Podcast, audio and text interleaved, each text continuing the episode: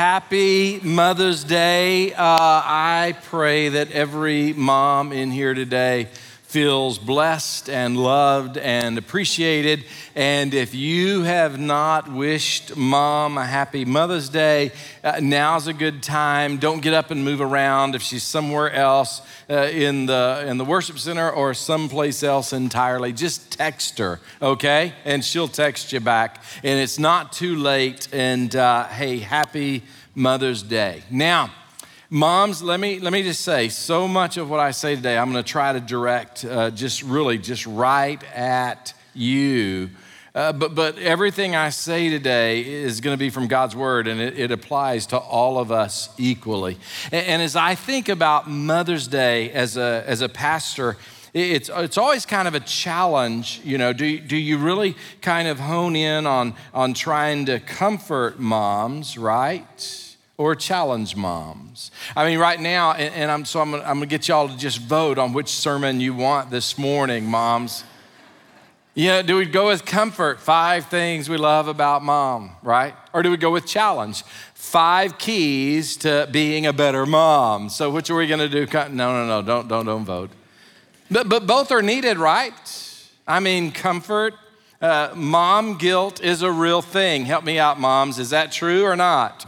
Coulda, woulda, shoulda kind of impacts all of us. And, and so it's appropriate, I mean, to, to come in with comfort, right? And mom, I really do pray that God will comfort you this morning. And especially if you just kind of let these words just kind of uh, just marinate in your heart and soul this morning. Looking to Jesus, the founder and perfecter of our faith. Mom, aren't you grateful this morning? It says, look into Jesus, and He's the one that initiates the faith in our heart and in our children's hearts. And He's the one that completes the faith in our heart and our children's hearts. He is the one who does it. It doesn't say looking to mom or dad or parents. It doesn't say uh, looking to a mom who does everything right as a mom, and then you can found faith in your child and you can perfect faith. In, no, no, no. It just says looking to Jesus. And mom, if you really just kind of grab a hold of that right now, it can comfort so much in your soul. As a matter of fact, mom, I'm going to make kind of a crazy statement that um, I just want you to think about. I didn't read it in a book somewhere, so you better make sure that you agree or disagree with it. I mean, you're free to do either. But here's the statement Moms, your child's faith depends on who your child fixes their eyes on more than it does on anything you do or don't do. Now, does a mom have a responsibility? Of course, and we're going to talk about that this morning. But, mom, here's the reality Jesus is the one who is leading the change, and Jesus is the one who is bringing about the change. And, moms, I want you to be comforted this morning, but it's also appropriate to challenge, right? I mean, in seminary, they taught us a preacher's job is to comfort the afflicted and to afflict the comforted. So it's appropriate to challenge moms on Mother's Day, right? I mean, come on. Uh, the fact is, we could all do better. Kim and I were very intentional in raising our children. We communicated to them over and over what we want for your life is for you to love Jesus and follow Jesus and obey Jesus, no matter what it is that you do in life. And so we were intentional, and certainly we raised them in church, uh, pretty well, quite literally raised them in church. And, and we prayed over them, we read the Bible to them. Man, I would sing over them at night. And it's Mother's Day, so I'm going to spare all of you moms the indignity of having to listen to me sing. But I would just sing over them, Oh, how he loves you and me. Oh, how he loves you and me. He gave his life. What more could he give? Oh, how he loves you. Oh, how he loves me. And I would sing over them every time I put them to bed at night until they got old enough that they started saying, Stop. Don't sing, Dad. And then I would just sing, Oh, how he loves me, but not you. but the reality is, my daughter, my oldest, came along, got married, and they have a couple of kids, and they're raising our grandkids. And I look at how they're raising our grandkids, and I got to tell you, I'm just thinking coulda, woulda, shoulda. I like the way they're parenting better than the way I parented. So it's appropriate to challenge moms on Mother's Day. But, mom, listen to me. Not so much from the vantage point of here's five keys to being a better mom, not looking at what you're doing or not doing.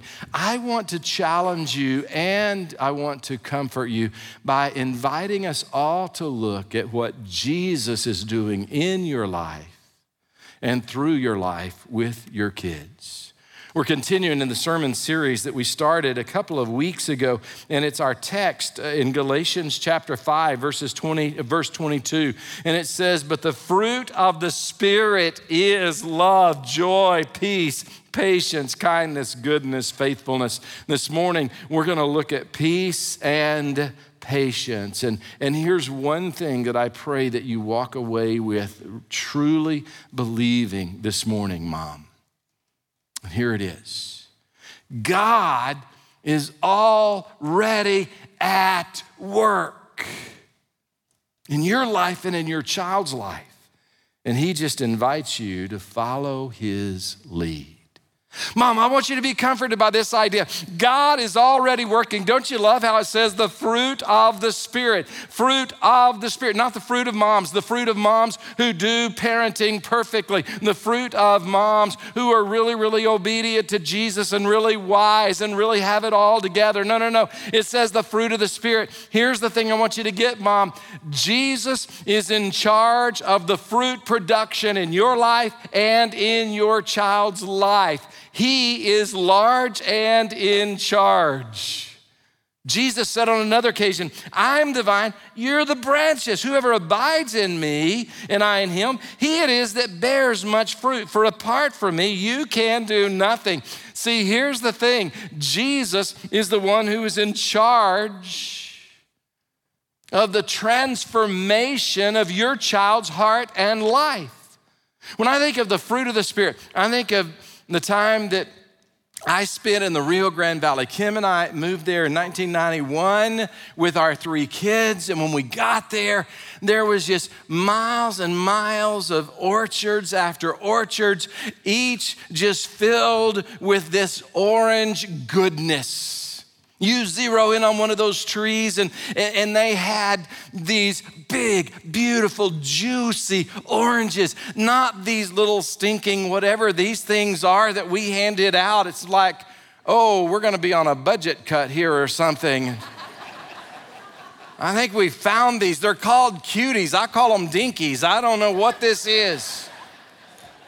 But let me tell you, this is not a Rio Grande Valley orange. No, those things are big, oh, monster things. And they are, we had one in our yard and out there playing with the kids. You peel one, and man, is enough to feed the whole family. I mean, it was, they're awesome. But here's the thing I learned about orange trees in my time in the Rio Grande Valley. Listen, uh, the orange tree had these branches. The branches would bear the fruit, but the branches weren't producing the fruit. No, the fruit is produced by the trunk and it's connected to the roots and, and the nutrients and the, and the moisture. The water flows up through the roots and the trunk. And, and then there's leaves on the photosynthesis. And, and I'm an ag ed major, but I just got above my pay grade right there. Just God produced the fruit, the branches just bear the fruit. How do I know the branches weren't producing the fruit? Because you cut one of those babies off, and even if that branch already had fruit on it, I'm telling you, you cut the branch off from the trunk, and it's no time before that orange starts looking like this little dinky thing inedible.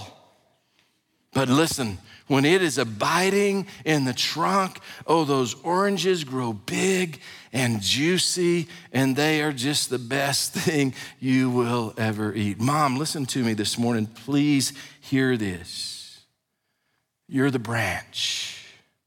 And yes, God calls you to abide in Jesus and stay connected to Jesus. And in staying connected to Jesus, Jesus does a work in your life. And I pray to God, He'll do a work through your life and He'll do a work in your child's life. But Jesus is the one who is in charge of fruit production, not you, mom. So be comforted by that.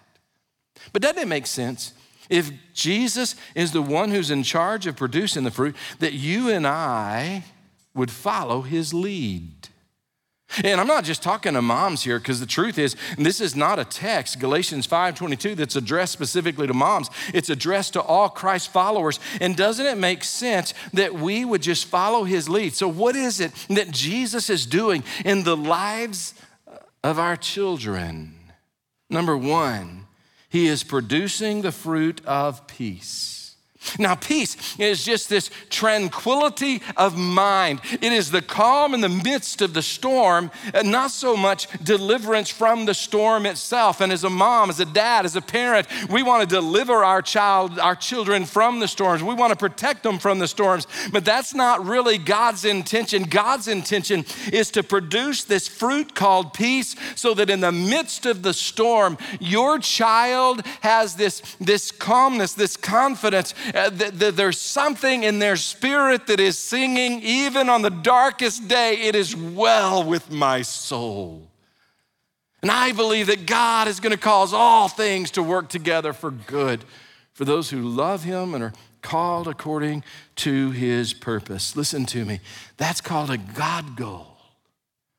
And sometimes that's different than a mom goal or a dad goal or a parent goal or a child goal. As a parent, we have goals, and mom goals are great. Can we all agree on that before I start distinguishing between God goals and mom goals? Mom goals are good. Say men with me, or I'm gonna have to. Yeah, okay. We good? All right. Yeah. Oh wow, you're gonna repeat it. That's I love that. Now listen to me. So often, mom goals and dad goals and Gary goals with kids are hey, I want you to get up out of bed on time. I want you to pick up your room, do your chores. I want you to do your homework. I want you to study. I want you to excel in school, make first chair in band. I want you to have a happy life. And listen, there's nothing wrong with mom goals, but listen, God's goal. You want to know what God is really focused on in the soul of your child? Number one, it is to produce love, this love for God and others. Number two, it is to produce joy, this joy that is not shaped by the circumstances of life. And then number three, number three on the list of God goals is to produce in your child peace, but it's also to produce in your child the fruit of patience.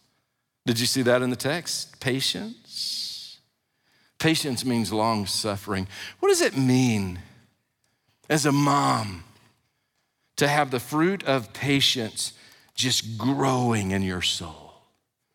It means that you begin to understand as a mom that your child's spiritual development is a marathon, not a sprint. I mean, think about it, it just makes sense, right? Uh, your child's physical development, their mental development is a marathon, not a sprint. So is their spiritual development. Here's the reality your child is not going to go from taking their first step to the next day running the Boston Marathon, right? Oh, look, honey, little Susie just took her first step. Hey, we better get up to Boston. The race is tomorrow, and I know she's going to win it. You, you know, no, no, no, no, no, no, no. Uh, from the first step to running the Boston Marathon, that's a marathon. That's not a sprint. It's going to take a while to get there. Same thing with mental development.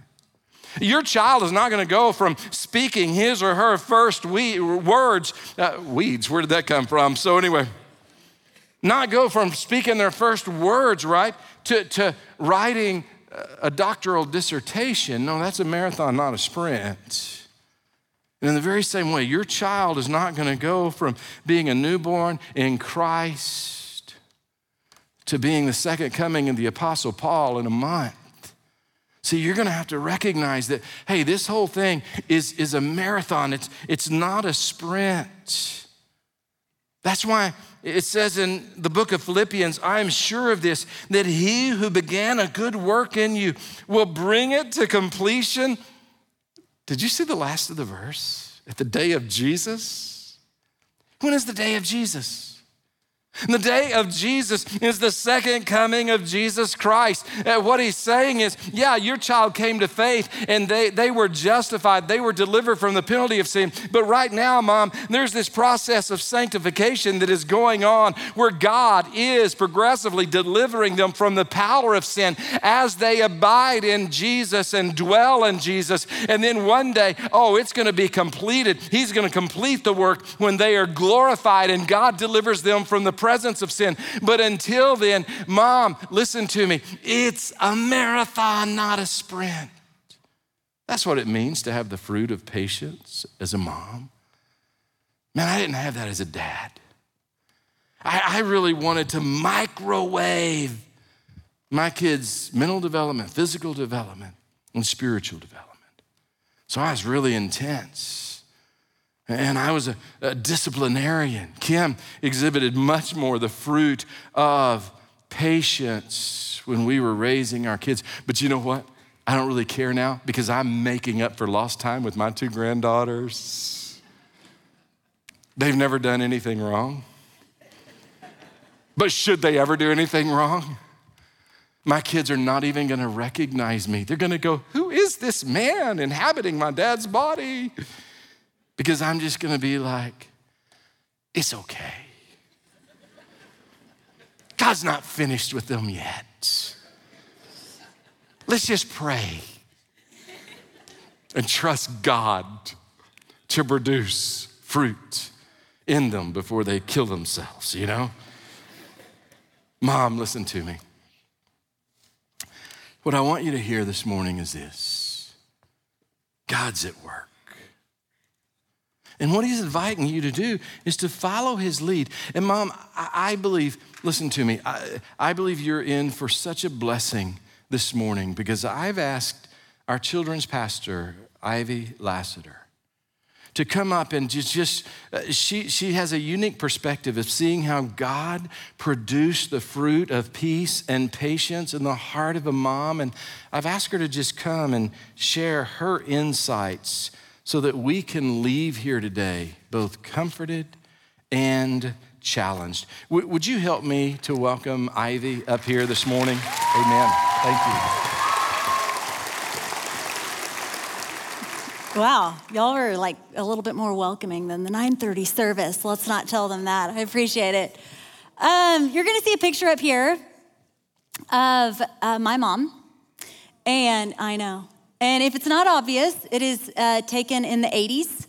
Um, and I'm pretty sure it's on Mother's Day. My dad is taking the picture. That is me and my sister and my mom. And I want to paint a picture for you guys of the mom that I remember from my preschool and elementary age years. Okay, so um, my mom was a taskmaster very organized and productive and efficient. She woke up early and exercised to Paula Abdul's video, whatever situation. She stayed up late and made sure she had everything taken care of. She was fun. People liked her. She was a leader. She was very involved in my sister and my life. Like she substitute taught at our schools.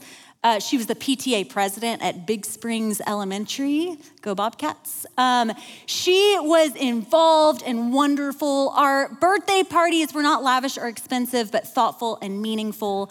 Our vacations were well planned out. She was a wonderful mom, wonderful mom. Now, if you were paying attention, there are two words that I did not use when describing my mom.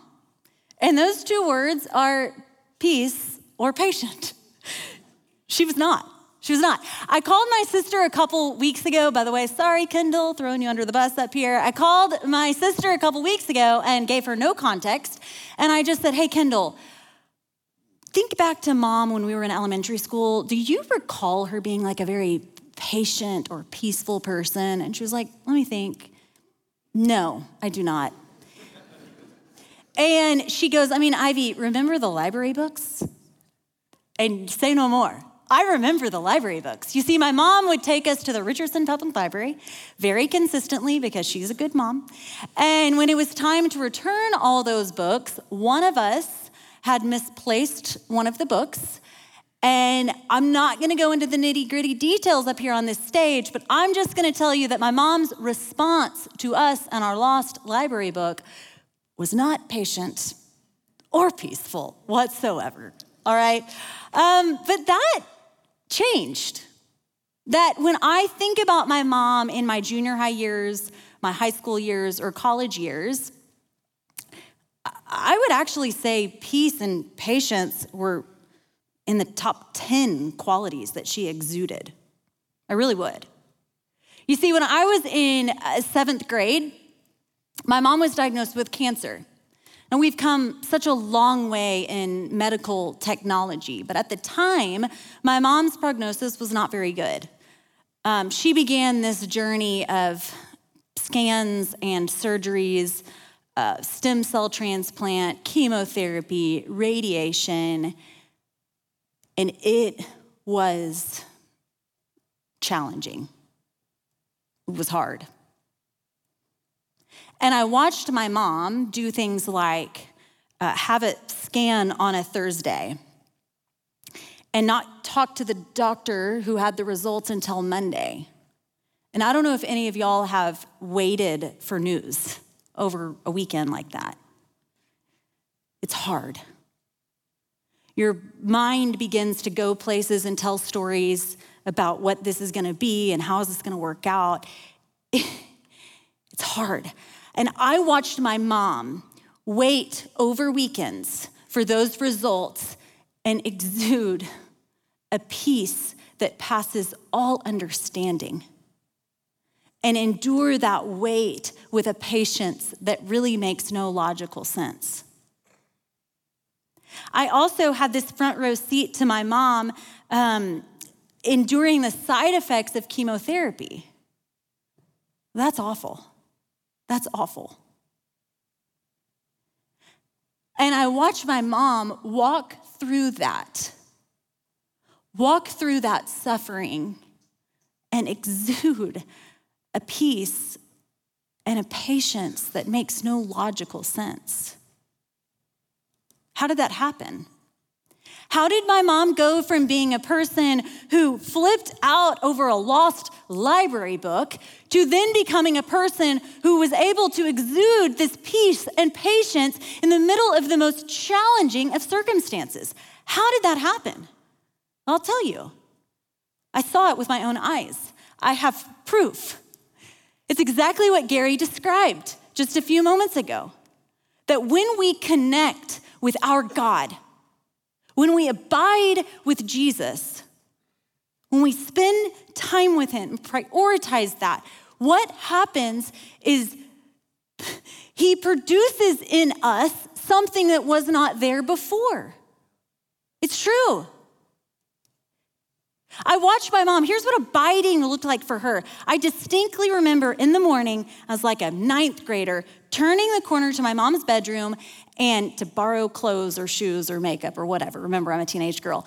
I'd turn the corner and she would be sitting on her bed with her Bible open and her prayer journal out. This is actually one of her prayer journals out, reading God's word and praying.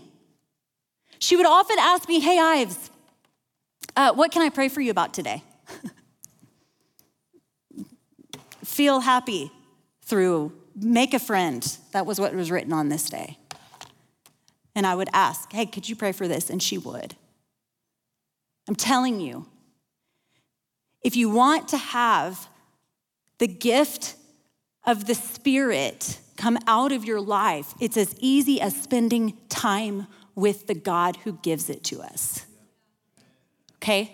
Now, I'm gonna kind of show you my cards up here. I'm gonna be real vulnerable with you because I'm like, okay, I, I know this. I've read these words. I saw my mom do it. But why is it that I forget? why do I know that like Tuesday will come and I'll wake up and be like, wow, I feel so crazy and overwhelmed? Like, I, what is my problem? Well, the reality is, there is a real battle going on for us There's a real battle going on where the enemy is using cruel tactics to deceive us and distract us and make us busy and keep us. He's doing everything he possibly can to keep us from connecting to a God that so desires to give us what we want and need. It's real. There's a real battle going on, which is why I so easily get distracted. I get busy. So, when you walked in, you may have noticed orange juice. You may have gotten an orange. For those of you that it's your first time to the Heights, welcome. We don't always give fruit out. I just wanted you to know this is a special occasion. Here's what I need. Here's what I need is I need reminders in my life that the way to live the life that I want to live, the way to be the mom that I so desperately want to be, is to connect with my God. And so every time you see fruit, which should be every day, is this not, hey, this sounds silly, but it works. Every time you see fruit, what if it became a reminder to you and to me, hey, connect with God? We go through Starbucks, see the lemon pound cake. Okay, God, we're doing this today. Moms, we're putting fruit snacks. We're way past the actual fruit because it's May. We're way, but we're putting fruit snacks in our kids' lunches. All right, God, be with my kids today. We're at a work conference table with a bowl of fake apples. Okay, God, be my voice today. What if every single time you and I saw fruit, we were reminded, nope, connect with God. He is the source for the life that we want to live. He is the source to be the person that we want to be. Now, I had a mom that abided with Christ, and from that place exuded a peace and patience. From that place, she was able to face some of life's most challenging trials and have a peace that has us all understanding. And that was a gift. But I want to tell you as her daughter, what was the gift to me? That I watched my mom not be a perfect mom. She was not perfect. I watched her connect with a perfect Savior. And the gift of that for me today is exponential. You see, moms, we do not have to be perfect moms. We do not have to be perfect. We need to be people who are prioritizing being with a perfect Savior. We do. And that is what I saw in my mom. The second gift to me of having a mom that abided with Jesus is I had a mom that prayed for me. I had a mom that prayed for me. I had a mom that prayed more for me than she lectured me. I had a mom that prayed more for me than she manipulated me. I had a mom that prayed more for me than tried to control me.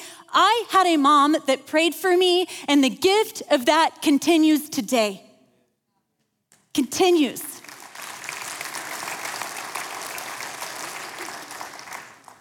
A couple weeks ago, my dad and I were sitting on the back patio of some of our friends' house, and I'm not even sure why he brought it up, but he said, You know, um, Sweet, my mom's name was Sweet. I don't think I mentioned that. Sweet prayed for her girls every day. She prayed for her girls every day. And he said, It's a really significant thing to me that I have looked through those prayer journals and I see how the things that she prayed for back then have come to fruition today.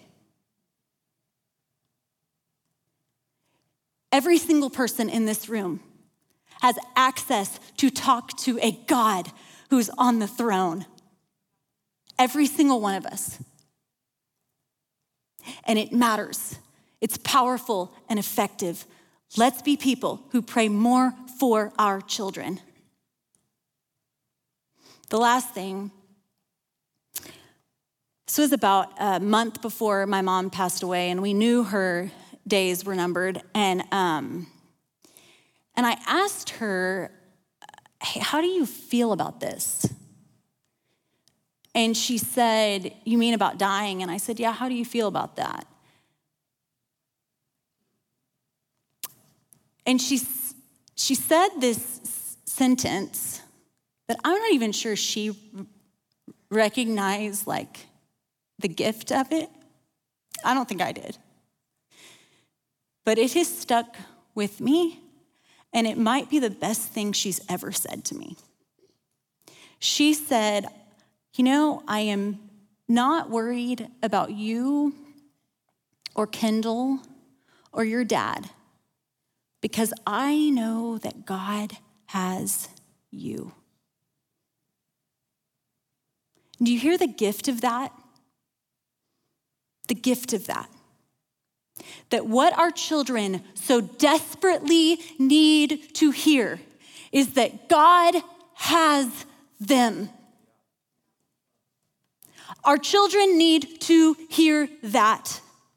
That no matter where they go, what challenging circumstances they face, who, who is cruel to them, what unexpected thing happens that no matter where they go, what they do, God has them. That is what our children need to hear. And we as people need to recognize what we are communicating. What are we communicating to our kids? The government does not have them. Our financial status does not have us. Our career does not have us. Our accolades and accomplishments does not have us. God is on the throne. God has us.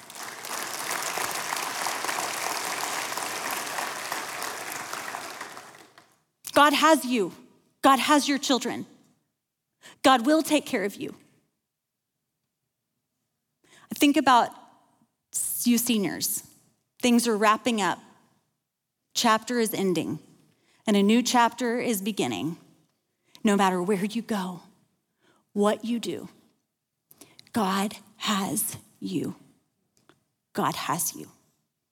Our children need to hear that. We're going to sing one more song. And really, this is kind of selfish on my part because it's, so, it's what I so desperately want. I want us to have this space just like the duration of this song. The space to be with a God who is fighting on your behalf, a God who is fighting for your children, a God who is in control, a God who is taking care of all of the details, a God who desires to be with you. I don't know what things are heavy on your heart, what things, to do lists you've got going through your mind. But right now, I want you to have the space to rest in the truth that God's at work. God has this. God has your children. God is working on their behalf. You don't have to strive. You don't have to be in control. You don't have to manipulate. There is a God that is on the throne and fighting for you.